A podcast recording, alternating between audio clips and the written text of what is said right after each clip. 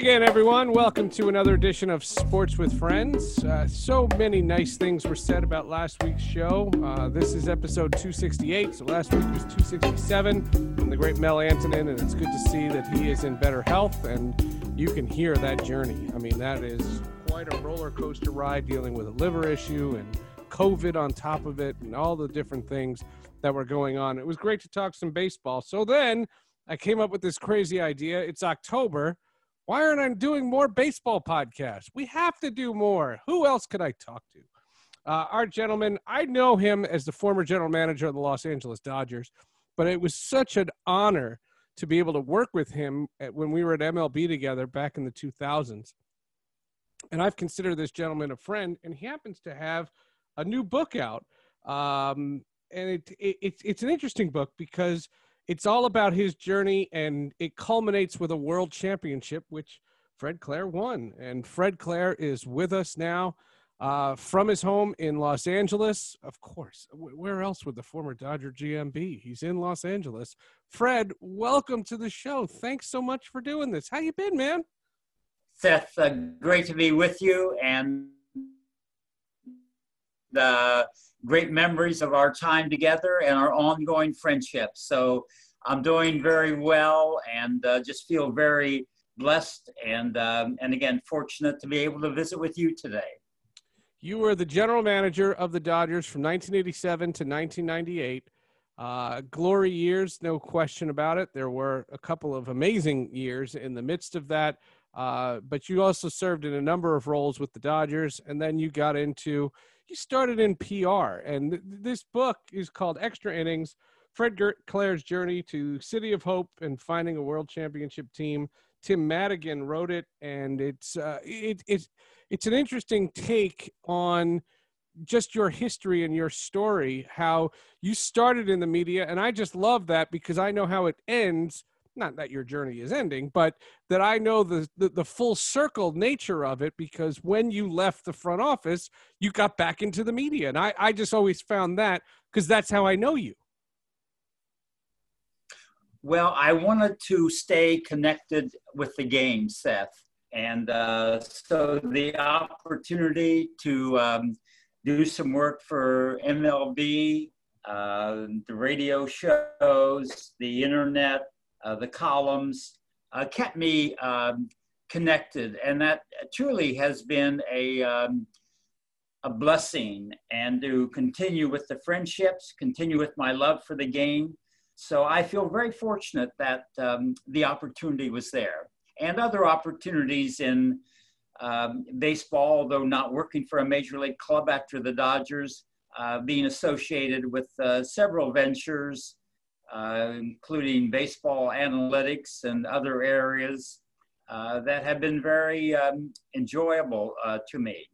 I didn't, I didn't re- realize, you know, I, I, haven't followed the game all that closely this year, but these um, uh, best of three series are going to be incredible. Awful. No, but it's all the division winners. The division winners should not have to play three games. Well, no, that they, I didn't real. I didn't even realize it, Seth. But you know it's what's interesting? It's a money grab. It's it's they're they're crying poverty, and I'm sorry, but uh, if you look at the books from 19, 18, 17, 16, they're they're they're doing fine, and they can take a financial hit, and they did this for a money grab because the oh, networks yeah. offered it. Yeah. And well, the it, signed it, off. It, it's so much. I mean, the Dodgers with the record they have. They have a three-game uh, series with the Brewers. Yeah. So stupid. I'm sorry. It's so dumb no, you know, but what I did, but the point that I was going to make, Seth, is there have been uh, four best of three series uh, in the history of the game. All of them have involved the Dodgers. of course they have. Of course. 46, 51, 59, 62. But I, I, I hadn't realized that, Seth. Um, but uh, but it is what it is, as someone once said, and um, we'll take it from there. What about the idea that you came into this sport and what was it about baseball that appealed to you the most? You're in LA.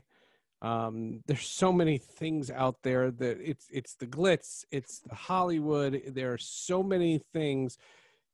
What tell me about the the idea that that was a franchise that you felt at home with? What was it about that place?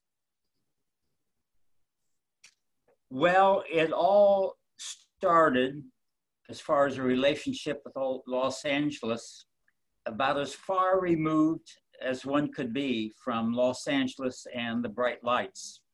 It started in a very small town in Ohio, Jamestown, Ohio, population less than 2,000. Growing up, uh, a fan of baseball, uh, my father taking our family to occasional games at Crosley Field in Cincinnati, and seeing my first game there uh, at the age of probably uh, 12, and immediately falling in love with the game of baseball. Um, I enjoyed playing it from the earliest days that I can remember. But to see Crosley Field, and my brother was a great Cardinal fan, so uh, when we would go to Crosley, we would, my dad would try to arrange it so he would see the Cardinals when they came to town. But that really was my, uh, where I truly fell in love with the game of baseball. And then my family moved to California in 1950. Mm. And uh, attended high school and college here. But the journey really started um, in the sandlots of Ohio, Seth, and uh, the love for the game and uh, Crosley Field and the impact of seeing my first major league games was unforgettable. And, you know, you're a lot of times in this business, especially uh, I want our, the younger listeners to know, like there is something to be said for being in the right place at the right time. I I've told this story on this podcast before. You know, my second year out of college, I was covering the Denver Broncos and they won the Super Bowl. That's that's not anything other than I was covering the right team because I had friends that were covering other NFL teams that didn't go to the Super Bowl and they didn't get the same opportunities. And it was it, it it's doing that. And there's two scenarios. Uh, Red Patterson, um, leaves to go to to the Angels. Uh, they were the California Angels back then, and that's how you move into the PR spot for the Dodgers. And then, of course, Al Campanis. Let's do Patterson first. Um, you had been covering the Dodgers. It, it, again, if any of the things I'm saying is incorrect, but you had been covering the Dodgers, and you met everybody there, and you got a, a, a gig. And then when Patterson leaves, you kind of move into the vice president position of, of public relations, and thus you now know everybody in the organization. I had the opportunity, Seth, to get to know the Dodger people in the spring of 1969. I had um, covered the Angels for the Long Beach paper beginning midseason in 68.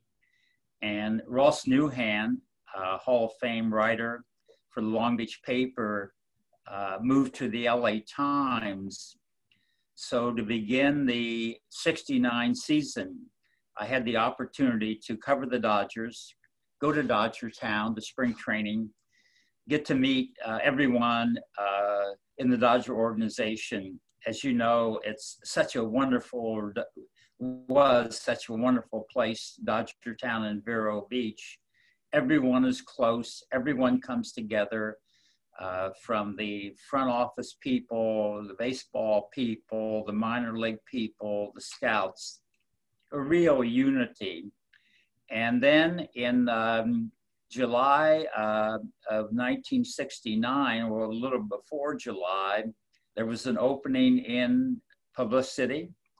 And I can remember um, writing a letter we were about to leave on a road trip. I was covering the team. We were going to make a swing to the um, eastern part of the country, Montreal, or not Montreal, but um, uh, New York, uh, Philadelphia, uh, and um, expressed an interest in the job.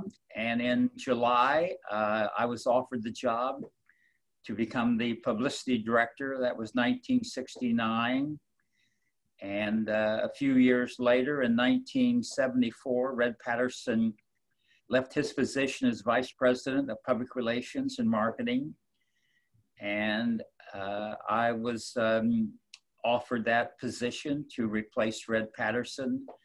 And so that was the continuation of my journey. You mentioned Al Campanis. And of course, in um, 1987, a very um, sad chapter in so many ways when Al appeared on Nightline and trying to defend the sport of baseball in his own words um, cost him his position. And that's when I uh, was offered the position uh, as general manager of the Dodgers uh, three games into the 1987 season. And now a message from our friends at Bet Online. The wait is finally over. Football is back.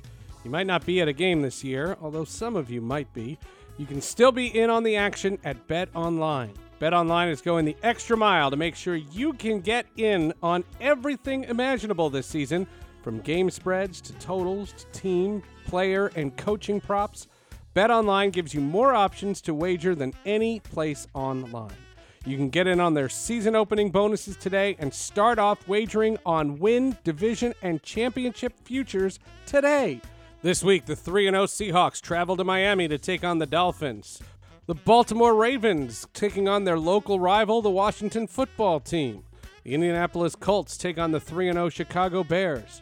And the Buffalo Bills travel to Los Angeles to face the Raiders, while the New England Patriots take on Patrick Mahomes and the Kansas City Chiefs. Bet Online, our good friends and exclusive partner at Podcast One, Bet Online to take advantage of the best bonuses in the business.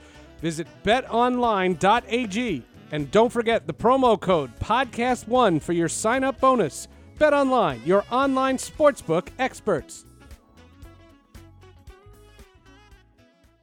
There's something in, you know, there's a big section of the book, and I don't want to give the whole book away, but it's very apropos in today's time with with what has gone on with the culture and what social justice and all of the things the movements that are going on right now.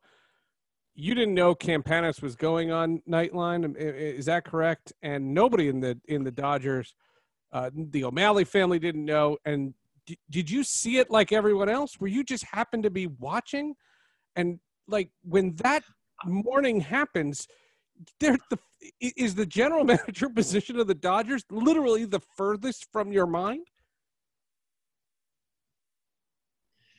I had no idea that Al was. This was after um, Al's appearance on Nightline was timed to uh, the opening game for the Dodgers in 1987. Yep. Uh, the 40th, uh, I believe, anniversary of Jackie Robinson uh, breaking into the major leagues. Al did not tell anyone he was going on Nightline. So after the Dodger game with Houston that night, um, having no idea that Al would be making an appearance on national television, no reason to stay up for that. And um, I awoke the next morning to pick up the Los Angeles Times Mm. can still see the story running down the right hand column of the sports page and reading somewhat in disbelief about the statements that Al had made. And there was a, um, it didn't take long before there was a firestorm in Los Angeles over Al's comments. And um, after um, the second game uh, in Houston, it was a three game series, or before the start of the third game, um, Peter O'Malley called me and uh, he had asked Al for his resignation. And uh, Peter called me to say, Fred, um, you have to take this job. And so that was, I had been with the Dodgers for nearly 20 years. I had gotten to know everyone in the baseball part of the operation extremely well. Uh, had been in, in fact, had attended a number of general manager meetings with Al, um, had um, gotten to know everyone uh, from uh, the scouts to the player development to, of course, the major league uh, staff and players. And so um, I accepted the um, position, and uh, that uh, was my start uh, after three games of the um, 1987 season.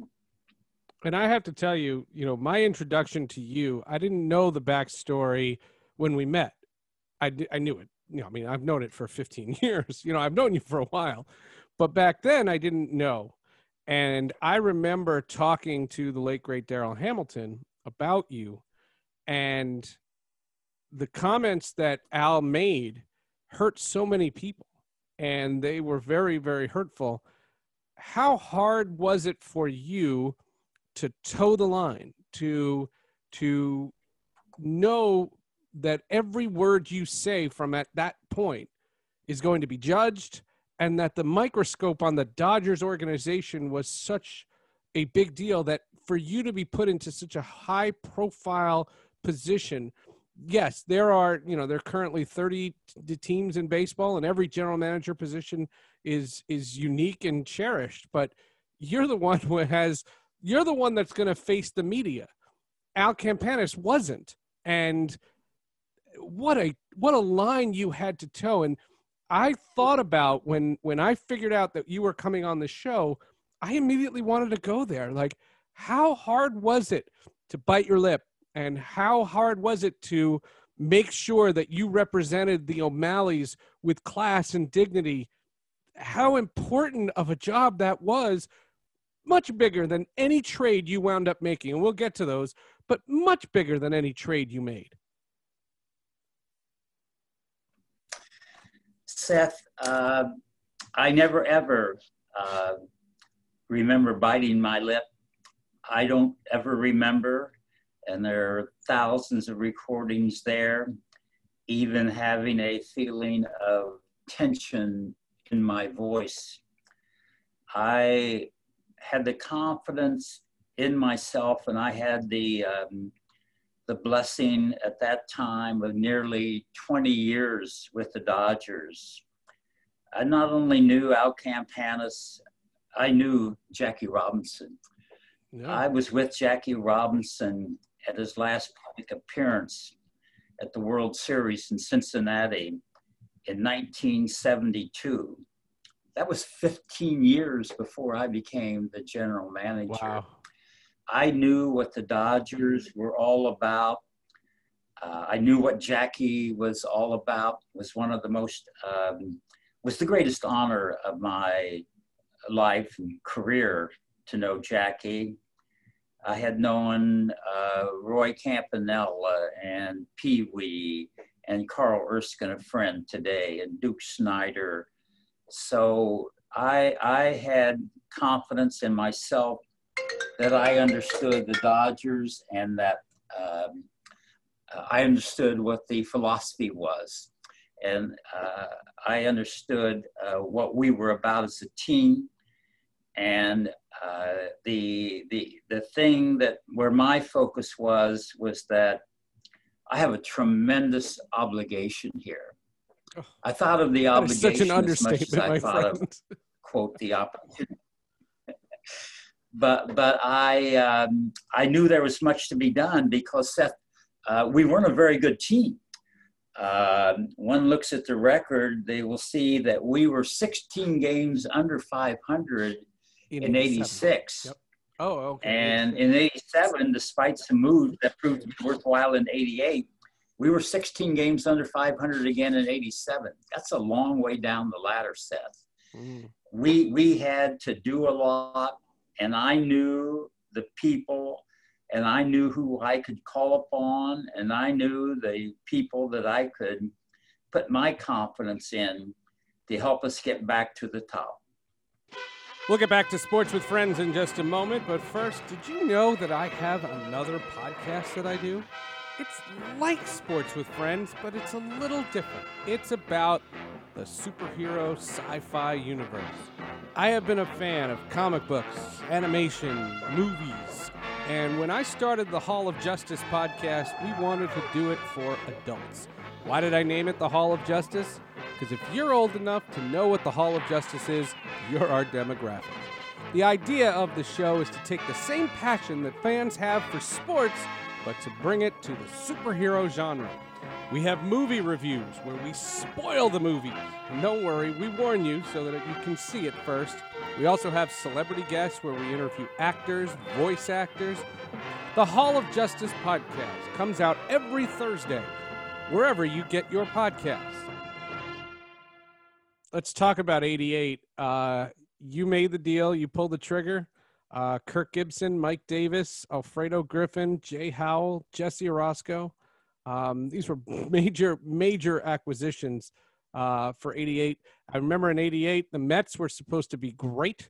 You guys weren't. And you guys won that NLCS. And then against the heavily favored Oakland A's, um, you had that. And then, of course, there's there's Kirk Gibson. And I wanted to ask you about the conversations. You know, general managers didn't have as much to do in, in, in, you know now now it's you know general managers practically fill out the lineup card but you you know you were very active you know you had a great relationship with tommy lasorda and kirk gibson's hurt when he comes out what is going through your mind and are you literally thinking to yourself like tommy you're going to get crushed for this. Like what, what was what was going through your mind before he gets that hit that hits that home run? You know, uh, it really, despite the um, the injury and the injuries really that he had uh, suffered in the um, the series, uh, league championship series with the Mets, having gotten to know Kirk very well, it was no surprise. Um, he um, it, it, was more a reflection of um, of who he was.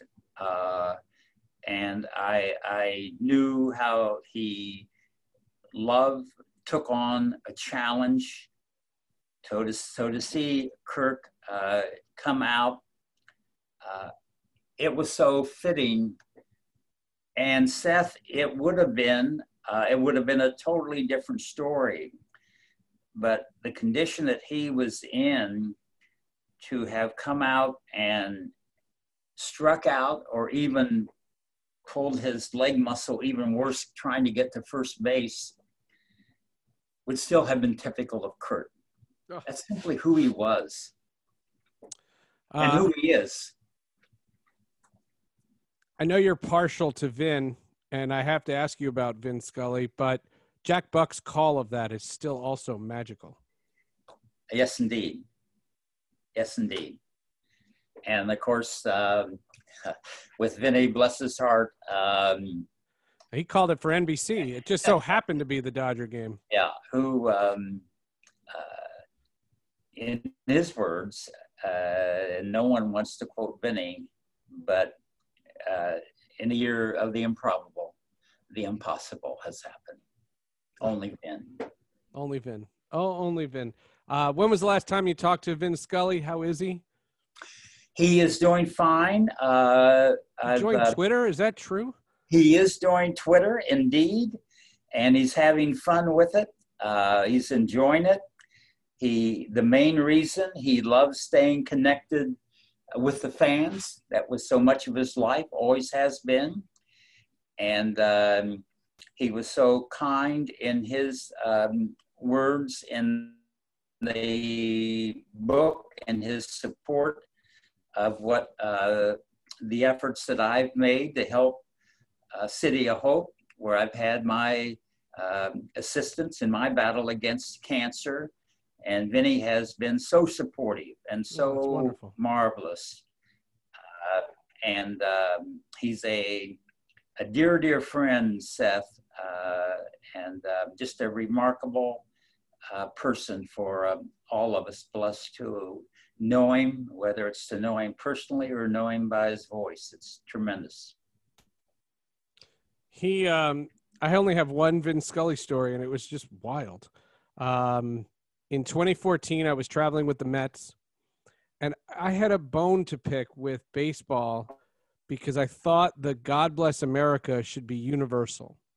I didn't like the idea that some teams did it on Fridays and some teams did it on Sundays. And if you're going to honor America, honor America. Like either do it every day or don't do it.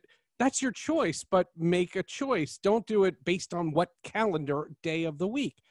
And I was talking to a, a, a colleague of mine, and we were not being loud. We were not being anything. And Vin Scully walks behind us and in Vin Scully's words, and you sound so similar to him, and you know that. Eh, he, he just walked over, and I can't even do the impression, but he said, Young man, I couldn't agree with you more. he says, Why would you honor America on Sundays only? and I was just like, I was like a kid. You know, I, am not a rookie anymore. I was just dumbfounded. I couldn't, I couldn't believe it and I'll never forget that. That was my memory. That's my my biggest Vin Scully memory, and I'll I'll always cherish that. Um, and I still agree. I, I I don't understand. You know, everybody always talks about now these anthems and the kneeling and all that stuff. I just if you're gonna play God Bless America, play it every day. I never understood that. Uh, he's uh, it's, it's, so great to uh, see him uh, he, had, he, had, a little fall as he um, told his followers on uh, Twitter and uh, the LA Times, but has recovered from that uh, and is enjoying um, his connection to the fans. Um, and it's always there, Seth, as you know, um, with the right words, and particularly in putting baseball and all of life in perspective. So it's just a treasure to um, for Cheryl and I to um, be close to Vin and Sandy. That's wonderful. That's wonderful. Um, you've always been a straight shooter. Um, I remember hearing you on an MLB radio show talking about this. So I would love to get your take on when you make a move that makes all the sense in the world, but it backfires. Uh, Darryl Strawberry, we can talk about that. Trading Pedro Martinez. When you did those deals, no one said, "What are you doing? What you can't do that." But man, history shows, and you know, some that that that's sports. I mean, that that's part of it. Um, your thoughts, if you want to take those two or or any others, just the idea of making something that when you pull the trigger on any transaction, you were confident to what level and then when it backfires, what's your reaction? Well, uh, both of those uh, cases, uh, Seth, certainly more than worthy of discussion. With um, with Darryl, uh, such a talent, as you well know, uh, and at the Darryl's age when we signed him, uh, really a a player who uh, is entering and at the peak of his career, incredible talent, um, but a, um, a player who um, had struggled. Uh, and, and there was an awareness of that. And a lot of times, or when you're making a trade, you think that okay, we know this player's had uh, some off the field problems, uh, but if we bring him to Los Angeles, we can give him the support. And for darryl it would be returning home, that um, he can be the player that he wants to be and that we want him to be, and particularly with darryl coming from South Central Los Angeles.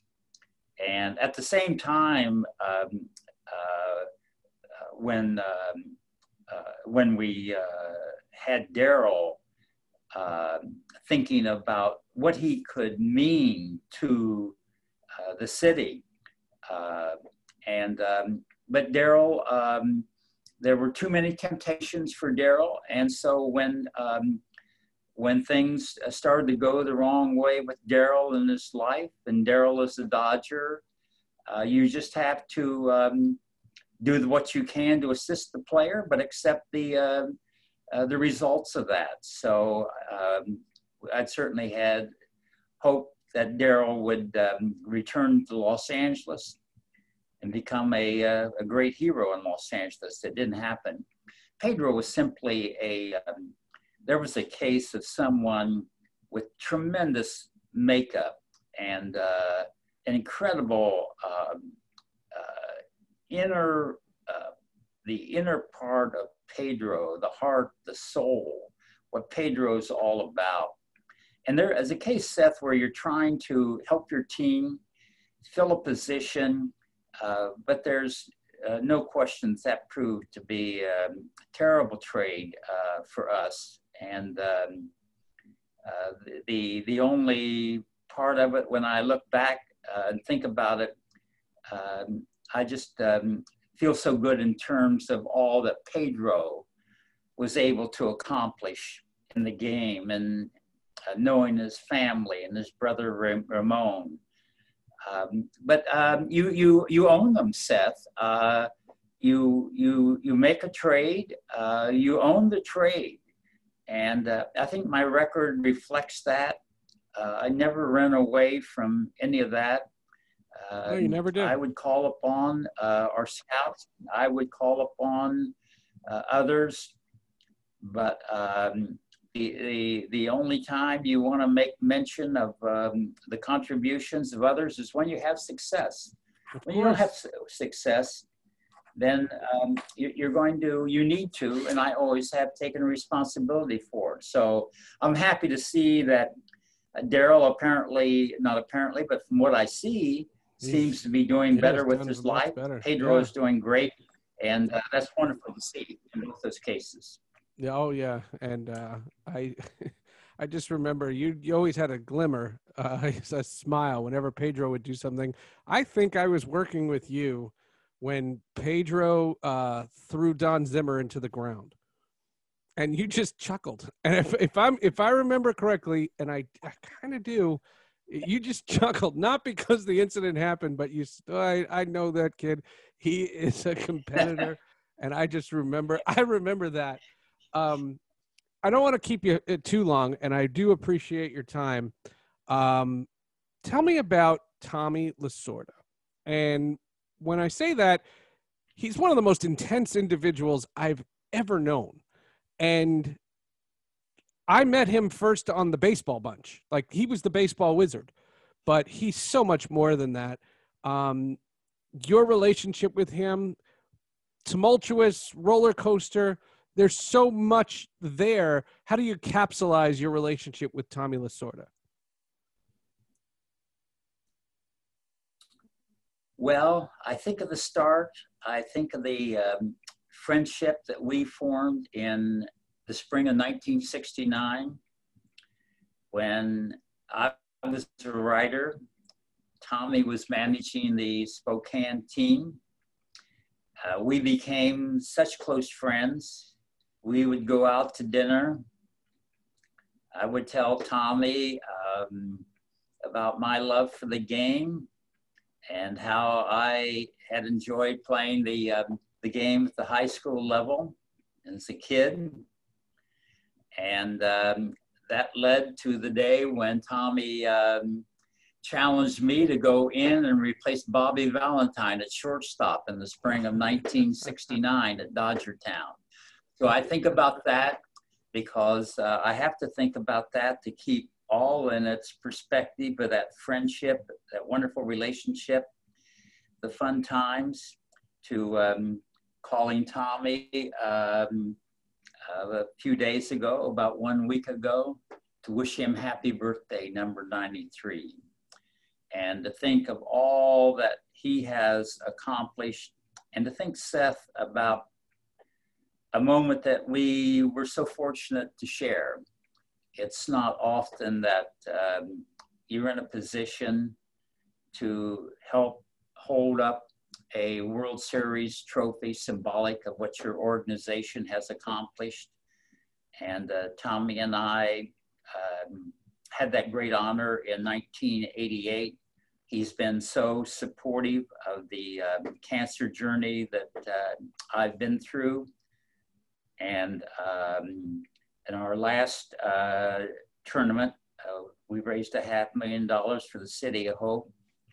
in 2018, 30 years after that 88 World Championship, uh, presented trophy, uh, the trophy, the Celebration of Life Award uh, to Tommy because um, I wanted to give it to him because I wanted a quote on that trophy that is there.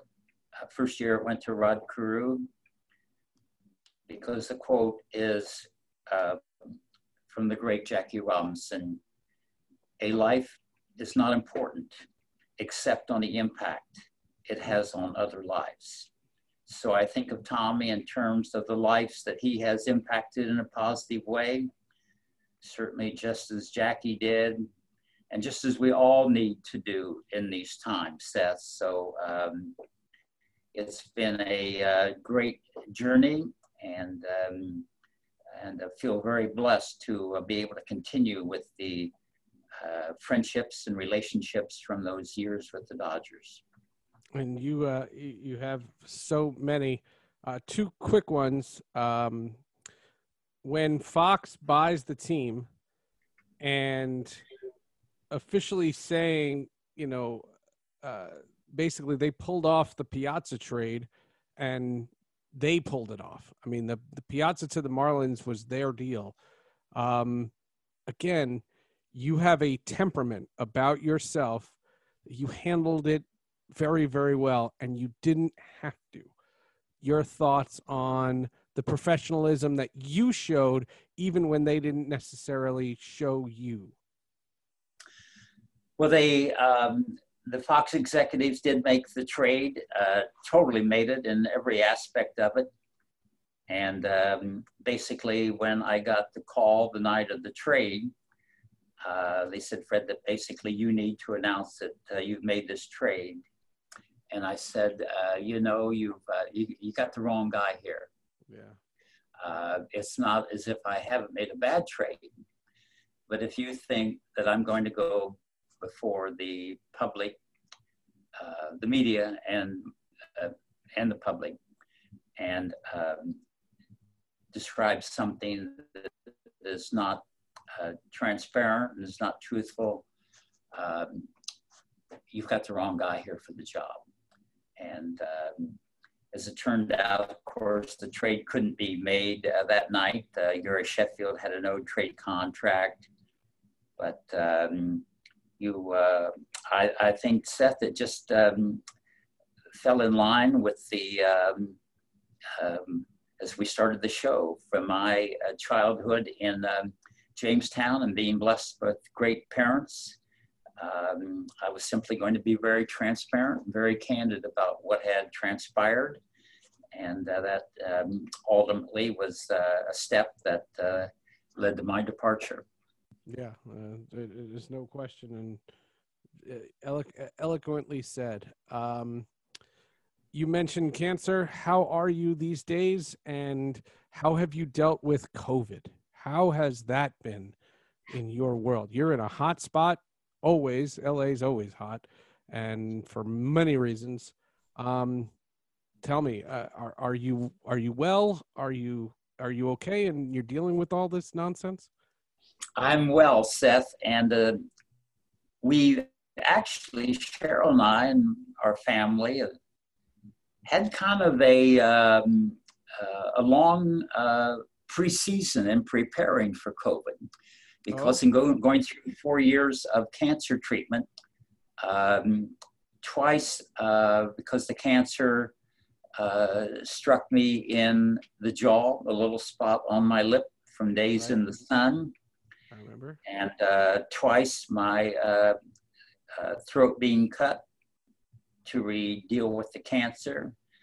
And the second time, just last July, uh, taking the um, three doctors, wonderful doctors, cutting open my left leg to take the fibula bone from my leg to replace my jawbone. Wow. Uh, so, um, wow.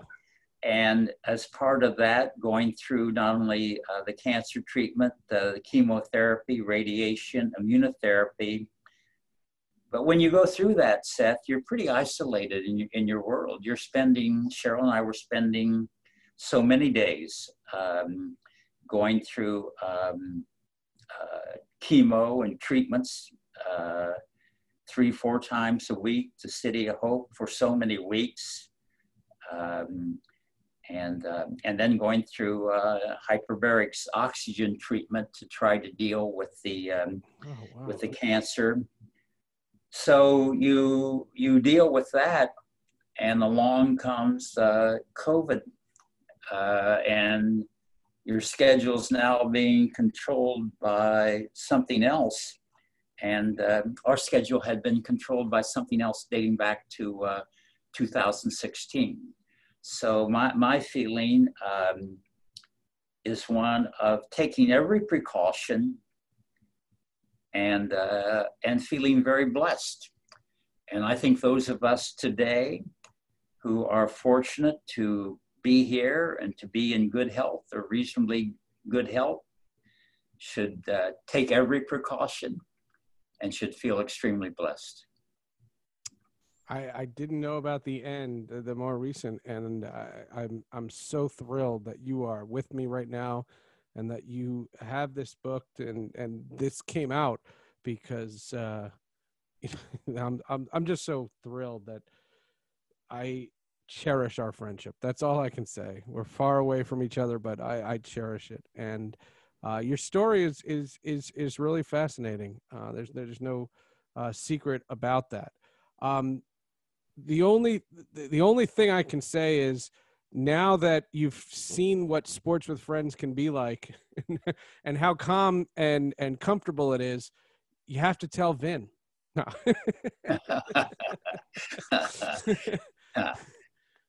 uh, you know, I've got an episode 300 coming up soon. You know, I'm just, just saying. Just saying. Uh, how can people find you? Um, you're you're online. You you do a lot with Twitter. I, you're, you, well, I do. I uh, almost everything I do. The reason that I'm there on social media, Seth, is that um, I want to do everything that I can uh, to promote City of Hope and raise funds for City of Hope all net proceeds from the book Extra Innings uh, that can be found on uh, Amazon. All proceeds go to uh, City Hope. If one goes to Amazon and just Googles Extra Innings, Fred Claire's Journey to City Hope, and finding a world championship team, there are some very nice reviews that talk about the City of Hope. And the author, Tim Madigan, I think did a marvelous job uh, Seth, and they're reflected in the reviews because when the discussion of this book came up, I said to City of Hope and I said to the author that this book uh, needs to be a book about the City of Hope, about uh, this wonderful medical center, uh, about um, the doctors and the nurses and the others. And we can be the vehicle going through it but this is not going to be a Fred book. That book was done a number of years ago. And I think the author, Tim Madigan, did a tremendous job in weaving that story of, uh, of the City of Hope and the doctors and the others uh, with um, my career in baseball. So I, I can, um, uh, if one Googles me, that they will uh, find me. They will find me on uh, Twitter and uh, I just recently uh, re entered the Facebook world with only one reason, and that is to help promote the book and to help promote City of Hope, because that is. Um, that's my goal of today, um, Seth, and I uh, take on that challenge with um, all of the power that I have within my body and soul. Well, I I will put the links to City of Hope as well as to the book uh, on uh, on, on, the show notes and City of Hope's link, cityofhope.org is on the back cover of the book. And like I said, especially nowadays, this is such a great story. And uh, Fred Claire, you knew uh, it's an iconic uh, legacy, and it's really, really wonderful to hear. Uh, and I, I really appreciate uh, you being able to do this. Um, I'll end this podcast the same way I do all of them. Uh, Fred Claire is on social media at Fred underscore Claire. So if there's anything, if you want to just get on him for trading John Wetteland, I'm all for it. Just reach out to him directly and leave me the hell out of it. I want no part of it. Very good, Seth. I, I, I welcome uh, all comments as always, and uh, great to um, have the opportunity to be with you once again. And uh, your mention of Darryl Hamilton, uh, the name in itself brought back so uh, so many wonderful uh, memories. So we've um, we've shared good times, and look forward to um, to that continuation. That sounds great. It sounds absolutely great. That is Fred Claire, folks, and uh, this is another edition of Sports with Friends. We thank you for listening. Two baseball podcasts in a row. How about that? Uh, we will continue uh, next week. Who knows what's coming up? Uh, for all of us and for Fred Claire, my name is Seth Everett. Uh, this has been Sports with Friends. We'll see you next week. If you want me to stay, I'll be around today to be available for you to see. I'm about to go, and then you'll know for me to stay. I got to be me. You'll never be in doubt. That's what it's all about. You can't take me for granted and smile. Calvin, please, I'm gone. Forget reaching me